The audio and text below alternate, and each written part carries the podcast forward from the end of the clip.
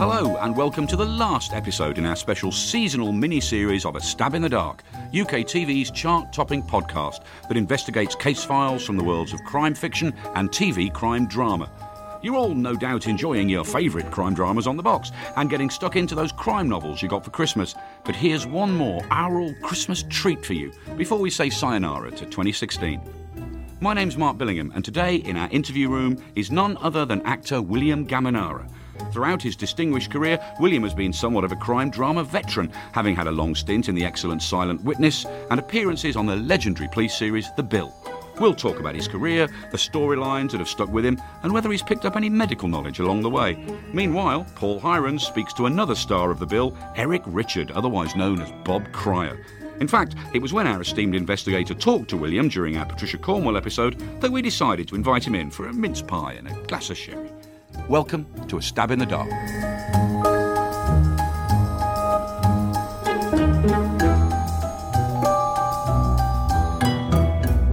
Welcome to the podcast, William. Um, thanks for coming. in. Is it William? Is it William? Is it Willie? It's well, uh, it's it's sometimes I'm Bill, sometimes I'm William, sometimes I'm Willie, but Willie's fine. But in terms of billing, in terms of Uh, in terms know- of billing, it tends to be William. William, yeah. Well, But I'll William, to all of them. welcome to the podcast. So, what, I mean, what is there, there any typical way an actor spends Christmas as opposed to anybody else? I mean, obviously, some actors are working in pantos and all that kind of stuff. Is it a, is it a chance to just, you know, recharge the batteries and have a break? I think it's a kind of either or situation. Either you're absolutely flat out if you're working, because if you are working. Nowadays, you work right up until you know you're working on Christmas Eve virtually, Right. Because people are, are out there looking for entertainment, and Yeah. you're back again the day after Christmas.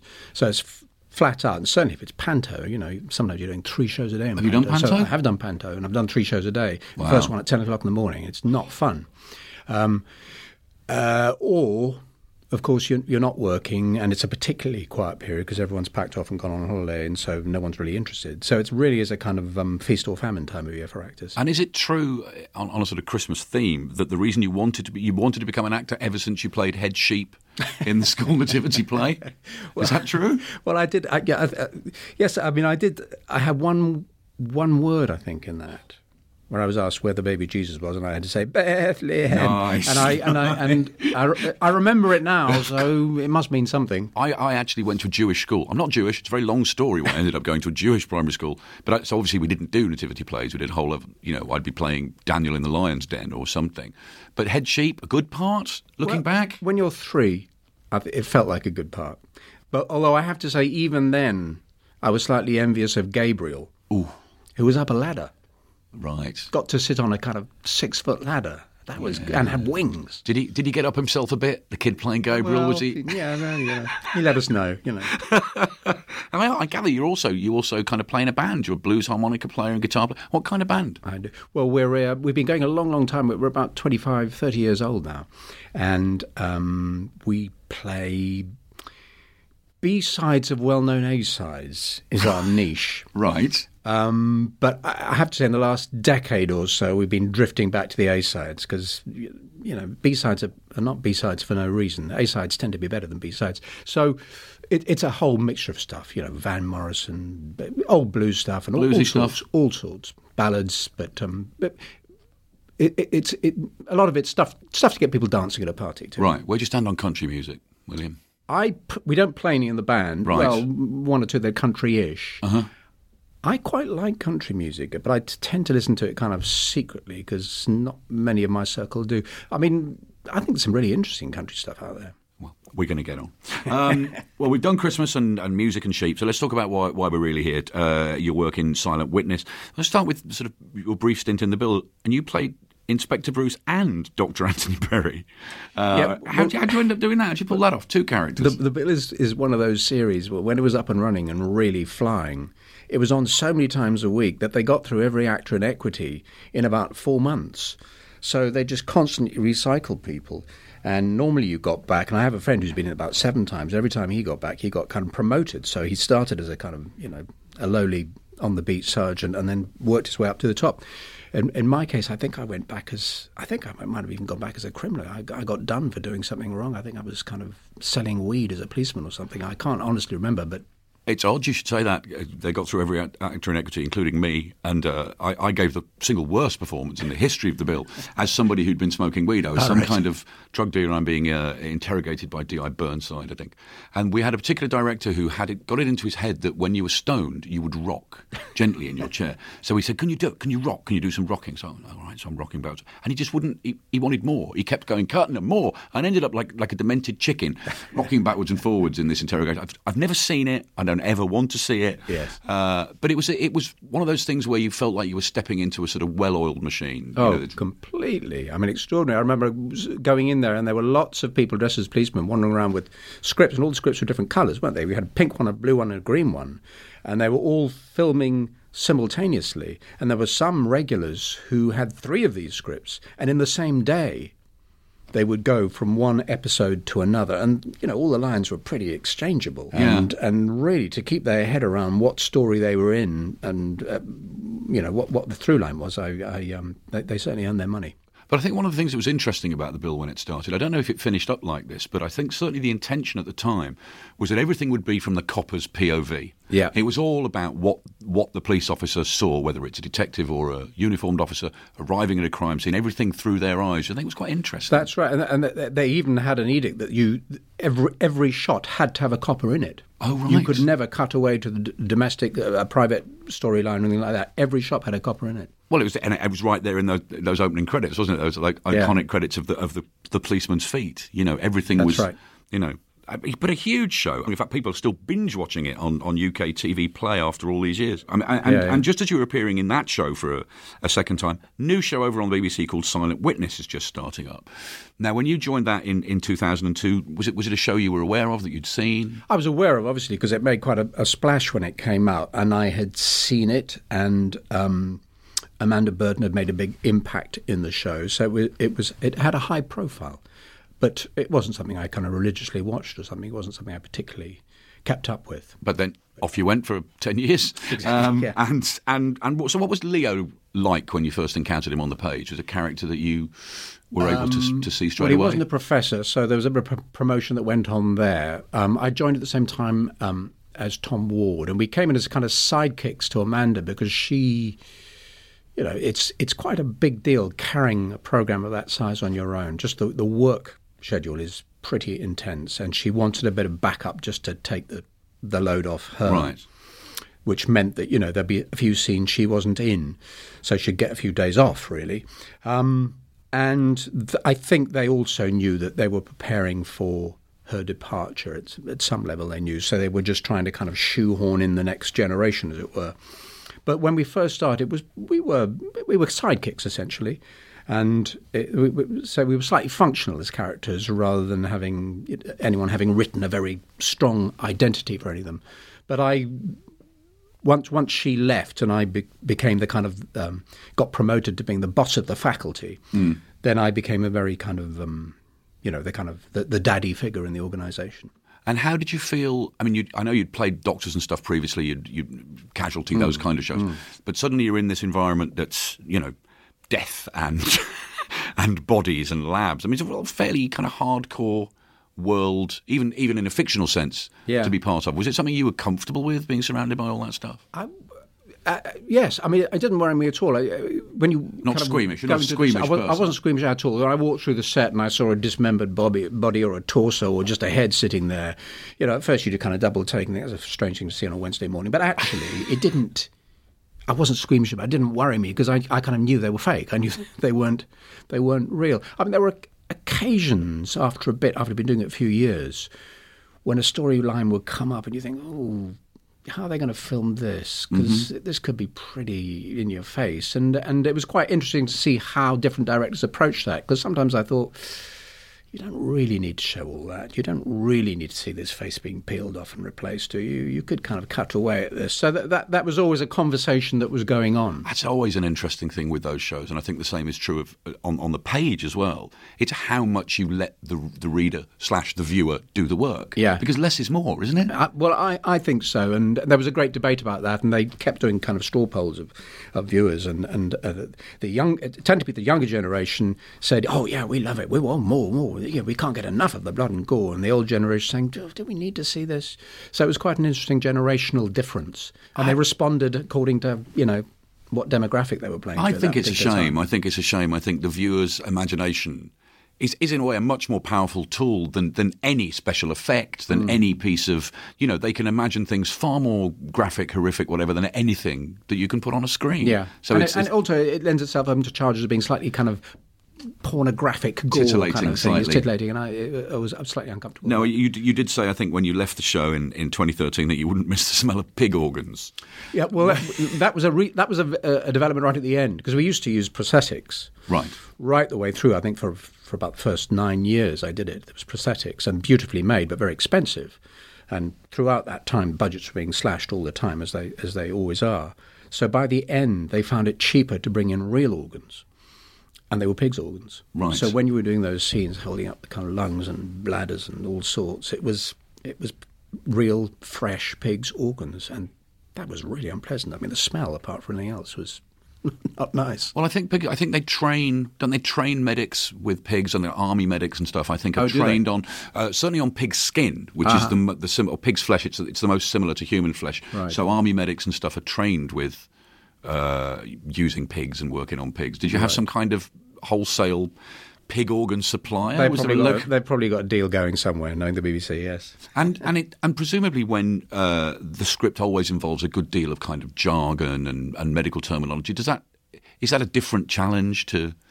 It, to an it is, and and you know, some some people find it easier than others because a lot of it is very technical and just you know just to say there's some very long words and some very long sentences. So you have to be able to get your head around that, and it's not something you can look at your script the night before and think it'll just happen the next day. And whenever I, I got a script, I'd look at it first and I'd go through it and isolate the the scenes which I knew because of the language. I needed to get my head around early on. How far you didn't how- want to be thinking about that on the day. No, how far in advance would you get the script?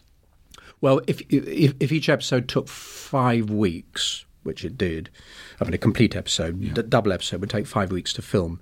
You'd get the you'd get the episode or the final draft of the episode. You'd get a few days before you started filming. Well, we come we come now to a regular feature in which a Stab in the Dark's roving reporter Paul Hirons catches up with some of those who bring us the very best crime fiction and crime drama. This time around, we talk to The Bill's Eric Richard about his time in that legendary British cop show and what it was like to play Desk Sergeant Bob Cryer. Over to you, Paul.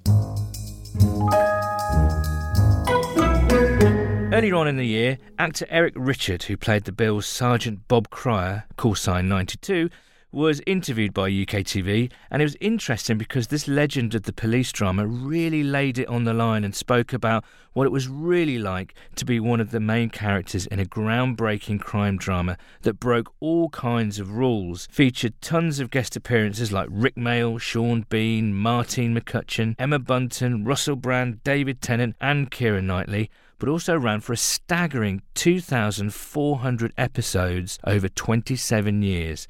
Now, the thing is, it's still widely loved today and still welcoming in waves of new fans to the show. So, why does Eric think it's such an enduring success? Well, I think the bill's appeal was that, firstly, it was a quality program. It was made to a, an extremely high standard.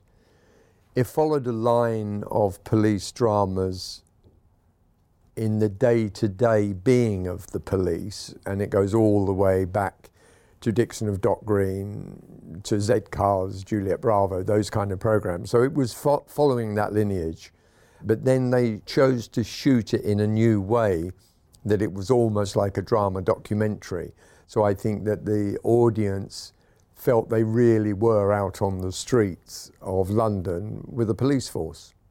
We, in turn, as the actors, were working almost like a theatre group and not improvising because we had scripts to learn, but it had that energy.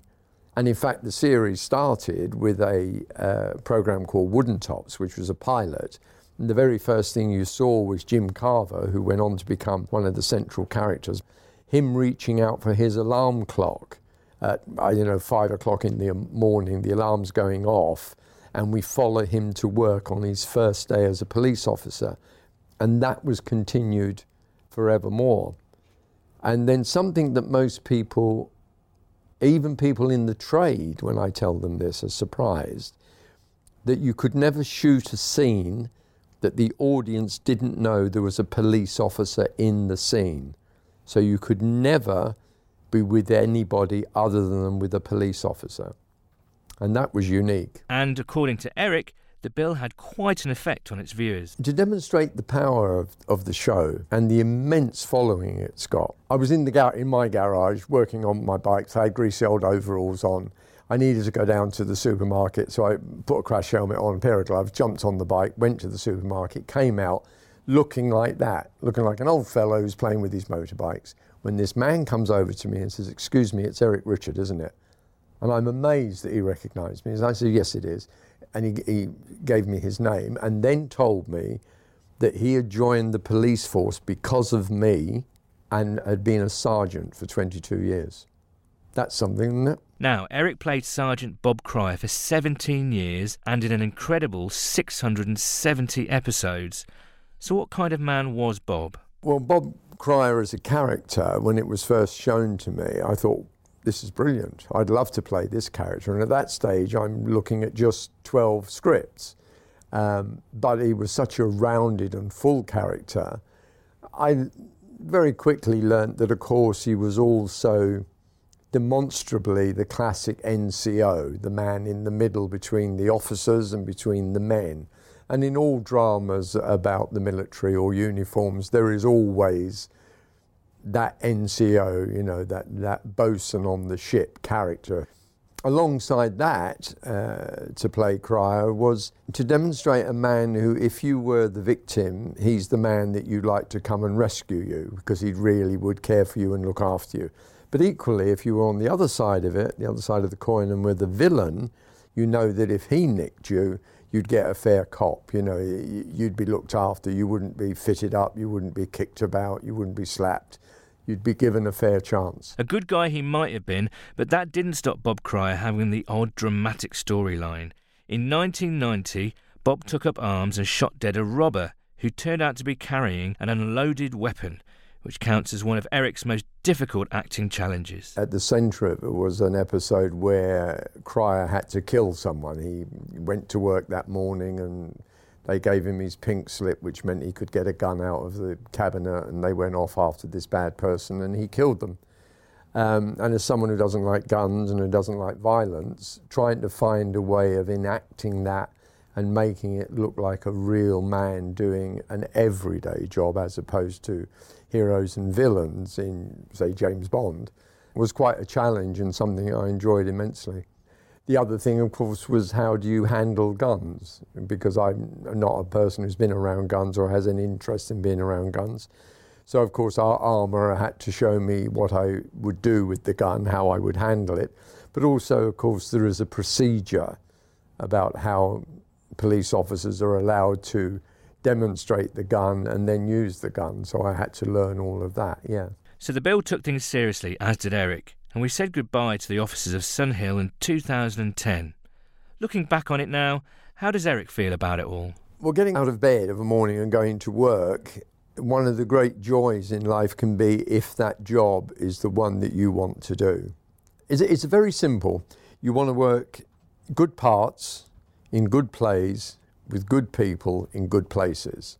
And if you think of the bill as a play, it fills all of those criteria. I was doing all of those things and going to work with people that I loved working with. You know, some of them have remained very, very dear friends. Uh, what's not to like? What's not to like, indeed. You can see this legendary cop show, a piece of British televisual history no less, on UK UKTV's streaming service UKTV Play and on the drama channel during the daytime. Eric there talking about The Bill, um, a show that was very well known for its authenticity and its almost documentary approach to drama. Um, was the same thing ever applied to, to Silent Witness? I mean, were you were you shown bodies? Were you was that something that you were made familiar with? Um, only when I very very first started, at the very beginning. Um, as I say, I joined up at the same time as Tom Ward, who played Harry, and before we did our first day's filming, we were sent off to Southend, and there's a pathologist who works there, and we went in there and we were allowed to watch an autopsy, just a, a, regular autopsy. And I had no idea what to expect at all. And thankfully, this guy's just, before he took us in, he just sat us down and said, Right, this is what you're going to see, and this is what's going to happen, this is what I'm going to be doing, this is what you're going to be doing. And I'm very grateful that he did, because it is, even if you watch the program or programs like it, it's a very shocking thing to uh-huh. see. And and then we went in and spent an hour watching this autopsy on, on a I don't know I think it was a 73 year old man who died the day before. Yeah, I mean, and how was it? Strange it was, question. It was, how was it for you? Actually, it was it was quite hard to watch. It's quite um, I find it quite difficult, um, but you're not in a not in a, any kind of emotional way because you, you don't know who this person is. You, there's a bit of you that thinks, oh, this person was talking yesterday. They were jumping around, and now they're not. You know that recent. But uh, that aside, it was absolutely fascinating in terms of the science of it. There was a point when he suddenly said, "Ah, that's what it is," and he held up the heart or a slice of the heart, and he said, "See that white speck? That's the heart attack." Wow. Still a kind of. Uh, I've, I've been invited to go to to autopsies, and I've always thought I don't need to do that. Hmm. Um, then again, I'm not I'm not acting the part of somebody who you know yeah, yeah. who does that and has to handle these things. Um, and I'm really not sure how I'd react to it. I've seen a body. I've been out with with cops and been at a crime scene where there's been bodies and road traffic accidents and stuff. But to actually see the process of a of an autopsy, I'm not sure how I'd handle it. Were, if, were, there lots of jokes about you're going to faint and all that sort of stuff? I mean, no, there was no there, there, there was no joking involved at all. But we warned that the, the smell is quite strong, so you, you know if you want a handkerchief doused in something, and it was, and I'm glad I did have a handkerchief doused in something. They all get on with it because they do it every day, so it's just a regular job to them. But I would I would actually recommend it. I just think it's absolutely fascinating the science of it, and also you realise that you know when you're dead, you're really dead. there's no, there's no coming yeah, back from no, that. There's no, you know, no two ways about it. Well, the show didn't. Silent Witness certainly didn't pull any punches uh, in, in in that respect, but also in terms of some of the some of the themes and the and the storylines. Was that mm. something you were pleased to see? Was that you know was that something that you uh, you know, made the show so successful. You think the fact that it tackled things that were that were going on in society. It wasn't just a you know, it wasn't just a who done it or a you know a why done it or whatever. I think I think the most successful episodes were the ones that managed to combine the, you know, the conventional ingredients of crime drama, a puzzle, a death, who's who's caused this, where are our clues going to come from, and the, and the particular you know, uh, unique selling point of silent witnesses the clues come from the body, yeah. and that you have these experts who know how to interpret and how to read a body, and, and, and genuinely. So that's all well researched, and that's interesting to a viewing public who, who don't know anything about that. It really is interesting. Yeah.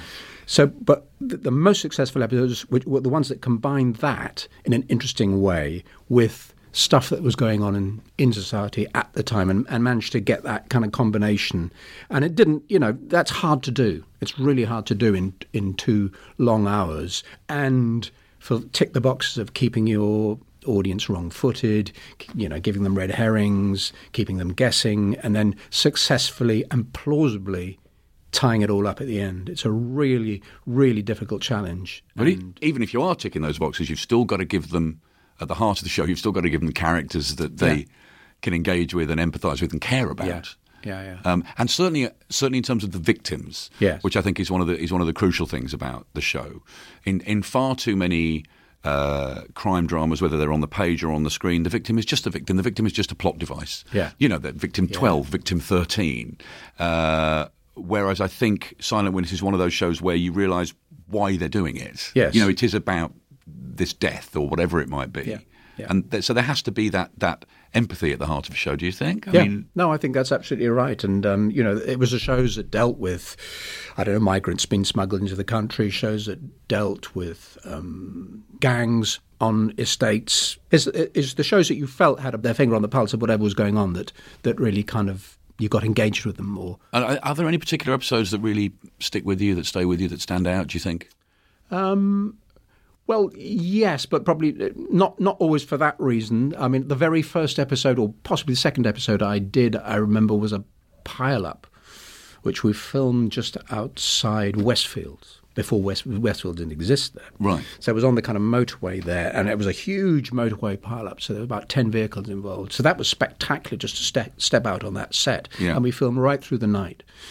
Um, so that was that was interesting too, and the, and the, the the kind of the MacGuffin, if you like, in this particular story that that they they they find all the bodies and all the body parts in this pileup, but they've got one arm too many.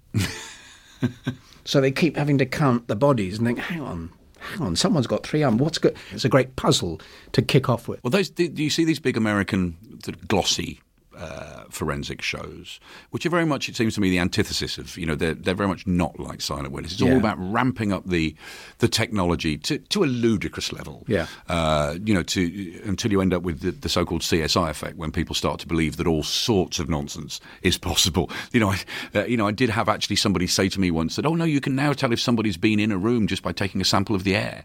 And I'm like, what? I saw it on CSI, you know. And I know that's the bane of forensic investigators' lives, that kind of nonsense. But do you do you do you feel that Silent Witness, you know, managed not to do that? Is it very much not what what, what CSI kind of became? That it's very much grounded in in in, in, in proper science. Well, I know that they. You know, there's always a tension in those programs between the creative side of it and the sci- scientific side of it, and that that creative tension goes on from the moment the fir- first word is written right to when we're filming it. And generally speaking, drama wins out because Yeah. in the end, it is drama. Yes, of course. But I mean, the pathologist, certainly when we did our autopsy scenes, which were three or four days every episode, there was always a pathologist, a general pathologist on standby, and who would who would tell you exactly how to say these words and what you were doing, and to do it authentically, and why you were doing it. And then someone would say, "Oh, well, I don't really want them to do that because if they do that, it means you know that'll go on a bit long." And and and the pathologist would say, "Well, that's how long it takes." And Yeah. the director would say, "Yeah, but I don't want it to. That's not how long viewers like to watch things." So a negotiation would take place, and a compromise would be made. So I, I think for if you're a pathologist watching it, you probably watch it through your fingers, thinking, "Oh no, that's not. That wouldn't happen." But at the same time, there is a, a kind of base level which, beneath which they do not, you know, they d- they don't compromise. No, of course, though. But it, it's a, as you say, it's a heightened reality, isn't it? It's a, it, it's it, it's drama, not documentary. And I suppose at the end of the day, if something is possible. Then, then it can be done dramatically. Yes, it's when, when the scientist steps in and goes, "Never in a million Oh, right, years." yeah. Then I then- don't think we ever did anything. I don't think we ever did anything like that. Um, I mean, you could argue we used to run around like because we were effectively the we were the Sherlock Holmeses, we were the police, we're the ones doing all the investigating, Yeah. and that in itself is not realistic because clearly the police do the investigating, and we just step in and. and Give them, give them hard science to help them with their investigation. So, in, in that respect, never in a million years would pathologists do exactly what we do. But, you know, it wasn't complete, it wasn't sci fi. No, I mean uh, it's it's it's the same with a with a with a conventional police procedural. I mean, never you, for a start, you never see detective inspectors doing paperwork. You never see them, you know. Uh, it, it- and, and and if a if a if a novel, for example, was was to accurately reflect the way a murder was investigated, it would be a thousand pages long. Yes, it would be yes, as dull exactly. as ditch water. Yes, exactly. There wouldn't be an ending you were happy with. The readers, if they're invested in the characters. And the, the same, uh, exactly the same, I think, applies to crime drama. They will suspend the disbelief to the to the degree they need to. Yeah.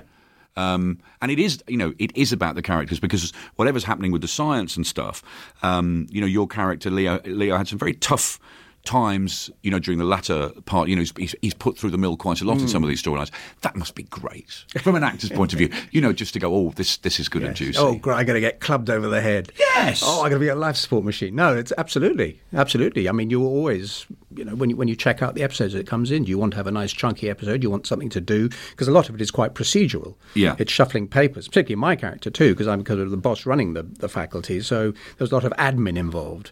And it's not very interesting to do that. Uh, In fact, when I left, they said, "Well, how do you want to go?" They said, "Do you mind if we kill you?" And I said, "No, I don't mind if you kill me." I said, "I don't want to be on the slab, but I don't mind if you kill me." Why did you not want to be on the slab? Wouldn't that have been a kind I've, of I've seen too many people on the slab, and it's not a fun day's filming. Oh, It I see. isn't. You just didn't want to put yourself through that. You're naked. For, Ah, there is you know, that. But lying on these things is really. Un- people think, oh, I'm going to I'm going to get paid for lying down for three days.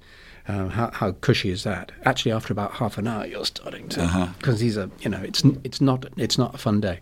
Um, but I didn't want to be on the slab, and and in the end they said, well, what about if we blow you up? And I thought, yeah, fine, blow me up. And I thought, great, special effects. You know, Where, where were those scenes, the Afghanistan scenes, filmed?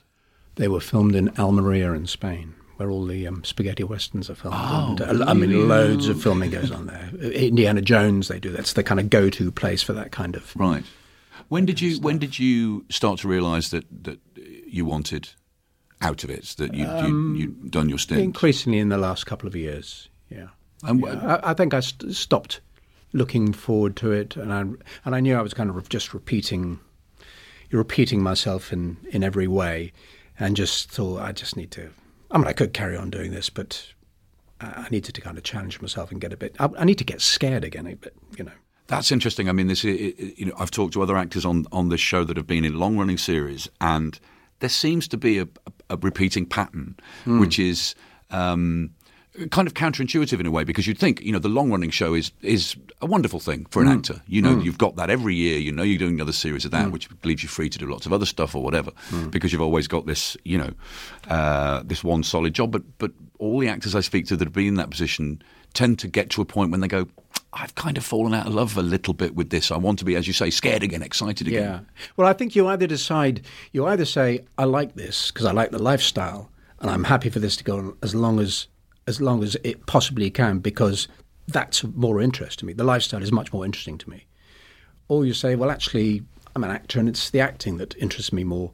So I'd rather, you know, give up the lifestyle and and and step off the edge of the cliff. So that's the kind of decision you make. And, you know, there's no right or wrong about that. It's just what your priorities are. But is there a moment after you do it when you go, "I've done it. Oh my God, what have I done?" Is there a? Is there? It must be quite scary. there, there is a. There is a, a little bit. Of, I mean, I never. I have never regretted it, and I'm. I've, I've, not looked back. And it's a. It's. It's also amazing how quickly you move on, and uh, you know, they move on instantly. you know, as soon as you said I want to out, they're kind of on to the next, you know, whatever's next, and you do the same thing. Really, you just it becomes history very, very fast. But still, it's a character you've lived with for a decade. It's a character you've inhabited for a decade. Yeah, it can't yeah, be the easiest. Is it? Is this a stupid question? Is it like ending a relationship? I mean, is it kind of like? is it like a divorce? I, it's not so much with the I mean, not so much with the characters. It's just you know it's a regular team of people I used right. to see, and there were some people you know uh, the drivers and people who worked on the props who I worked with for many many years, and suddenly you know you you don't see them anymore, and that's that's quite strange. But there's a kind of year when that sorts itself out, and then uh, you meet new people. Does does that thing happen that I always imagine happens when people play medical professionals of one sort or another? I always imagine that by the time they've been you know on people's tellies week after week for many years that you know people imagine that you have that degree or a degree of medical expertise is that you know I always imagine people on casualty being oh can you have a look at my you know this oh I've had a problem with my did did people imagine that you kind of knew that stuff that I think that definitely happens I've been at parties where someone's had a had a you know had a dizzy turn or something, and, and there there isn't anyone medical around, and then they defer to me. They turn to me and say, "Well, you you can, Dave's he's not feeling too good. You take a look." And instead of me saying no, I'm not a doctor. I kind of find myself saying, "Yeah, yeah, sure, I'll take a look." and then, of course, you go up and you stand in front of them, and you think, "What am I doing? I don't, I don't know anything." And because, of course, we're pretending to do it. That's yeah. what we're, we're pretending. We don't actually do it. So I, I kind of concern and say, you know what? I can I can pretend to, to, to help Dave here, but I can't actually do. It. I can I, I can tell you how to take his pulse and how to look in his eyes, but I'm pretending to do it. But you kind of trick yourself into thinking you do you do know how to do it. Because I suppose you do know a, a, smidgen more than. You must pick something up over people. a decade, I guess. I, I, I once did a, a program called People Like Us where I played an airline pilot. And we trained in a. The, the training centre at Heathrow, where you walk into a room, it's got £10 million worth of equipment, which you sit and you're flying a jumbo jet and you press a button, you can reproduce any airport in the world through the windows, Orly, Gatwick, whatever. Yeah. So you get the right cars and the distance, the right number plates, and you sit there. I sat in there for two days and learned how to fly a jumbo jet, and apparently that, that, that's where all the pilots train, and they go there for two years, and then one day, instead of turning right into that room, they turn left into a real jumbo jet, and it's exactly the same, only they just take off. So it's the real deal. And right. after 48 hours of doing that, I felt I could fly a, a commercial aircraft. Uh, I, I really did think if you put me in one now and there's a say, problem, I'll be able to land so you. Have you ever had that kind you of know, fantasy where, like, completely. like an airplane, when a stewardess comes running down the aisle going, "Both the pilots have got food poisoning." Is there anybody that you're going to go, "Oh, okay then"? Complete, I'm, I'm, I'm your man. You think you could do it? But still? you think uh, you, uh, for about a, a week, I've felt it. I've done the same on Casualty. I did a, a burr holes operation where you have to drill a hole in someone's head when they've got pressure in there. Uh, Michael Watson um, famously suffer from, and it's a very crude operation. You really do use, you know, a drill, and you just have to grind your way through, not too far, but you. And for about a week after, I was looking around for people, making sure anyone who tripped on the ground, because you think I could do Anybody need a hole I could do this. Anybody at But all? of course, it's a complete fantasy. In the same way that people's expectations of you is fantastical, your own expectation. I mean, of course, I couldn't. Doctors train for seven years. Yeah. I've, Yeah, I've, yeah. I've spoken to a doctor for seven hours. It's not the same thing.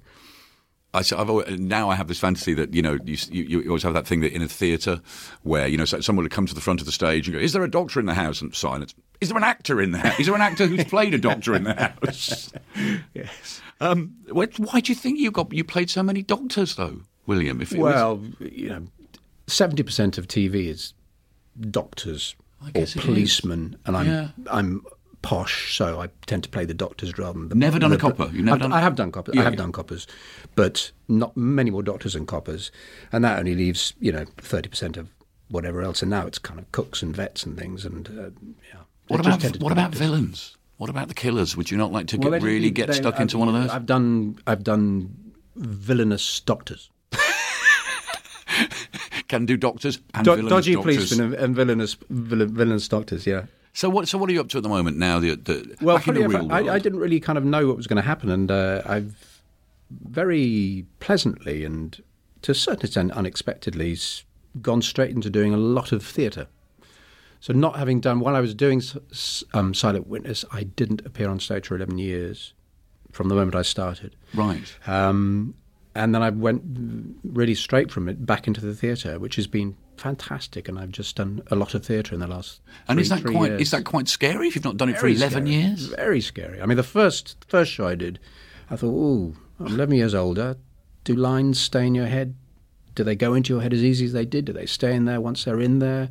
What's it like? Can you remember what to do?" But actually, you know, it's the, it's the old kind of riding the bicycle cliche. It's fine. I mean, I, I do have to work a bit harder at learning the lines, but actually, I probably know them better than I ever used to. But no, I, it, it's it is exactly that. It's very scary and very enjoyable. And is there a drawback uh, as a working actor to being so associated with one particular part? You know, you play a part on TV for a decade. Is there always the worry that oh, it's that guy who is so and so? Um, y- y- you're aware that you know people have got oh it's it's it's Leo from Silent Witness Yeah. and, and and and that's slightly burdensome but on the other hand it's quite nice to show that you can do other things so it's an opportunity as well And au- I, I should imagine audience recognition is always nice. You must be you must be yes meeting and, people and they, in the they street. move on from that and you move on for it so it's it's it's fine It's fine. Well, thank you so much for coming in. It- it- it- before we finish, in, in each episode, we do ask our guests to come along with recommendations of their own for, for a All good right. read or something to watch. So, what what have you been reading that you'd like to well I'm a big Pat- Patricia Highsmith fan ah, I love Patricia Highsmith, and I, I, I think she's written a lot of kind of crime-ish Hmm. novels, um, all the Ripley stuff. My favourite, I think, is one called This Sweet Sickness, Okay. which is a fantastic book. Really kind of detailed, quite nasty, inward-looking, beautifully written. well, one, of- one of my one of my current bugbears is there's a hu- psycholo- the psycholo- the psychological thriller. I can't even say it. Uh, is the big thing within Hmm. within crime and thriller fiction at the moment. It's the you know it's the big thing. It's the new Scandi. It's psychological crime, and people talk about it as if they've just invented it, as if Patricia Highsmith Yes, never you know Yeah, never yeah, yeah. wrote any of these books. I mean, she really was an incredible woman, quite a strange woman. Very strange, and it shows in her in her writing too. Weird, a weird take on things. Very, very strange. She used to smuggle snails in her bra. Did you know that? she, towards the end of her life, it wasn't something she did. She was. She just had these pet snails, and she would carry them around in her bra. Um, Uh, I, I'm not sure listeners needed to know that, but next time you're sitting reading a Patricia Highsmith novel, carry that carry that lovely image with you. Um, what about something to watch, Willie? I well, I've just recently watched Making of a Murderer. I know it's not a fictional crime drama, but it is a completely. It has all the ingredients of a fictional crime drama, Yes. with the added impetus that it's it's, It's real, real. it's true, Yeah. and all the more shocking for that. Um, an extraordinary program, which I think anyone who hasn't seen it should should watch. Well, some great recommendations there. Patricia Highsmith cannot uh, echo that strongly enough. And Making a Murderer. Um, well, that's about it for another episode of A Stab in the Dark, and indeed the end of our little mini series of special episodes. We'll be back soon enough to welcome in more big names from the worlds of crime fiction and crime drama. In the meantime, you can find out more about A Stab in the Dark, along with articles and some great book competitions, at uktv.co.uk slash A Stab in the Dark. Have you dropped us a nice review in on iTunes yet? Have you? A quick five stars and a nice word? Go on, it wouldn't hurt. Here's one from someone called Stosher50, an intelligent podcast for crime book fans with an excellent host in Mark Billingham and brilliant guests. Thanks ever so much, Stosher50, or should I say, Mum. Uh, seriously, though, thanks for all the feedback and do keep it coming. Um, with that, it's a huge thank you to my very special guest, William Gaminara, and remember that you can see Silent Witness every Sunday at 9 o'clock on Drama until December the 18th, and once again from January the 8th. Thanks to our producers Sam Pearson and Paul Hirons. My name's Mark Billingham. Thanks for listening and have a criminally great Christmas. Hey, it's Danny Pellegrino from Everything Iconic. Ready to upgrade your style game without blowing your budget? Check out Quince. They've got all the good stuff shirts and polos, activewear, and fine leather goods, all at 50 to 80% less than other high end brands. And the best part? They're all about safe, ethical, and responsible manufacturing. Get that luxury vibe without the luxury price tag. Hit up quince.com slash upgrade for free shipping and 365 day returns on your next order. That's quince.com slash upgrade.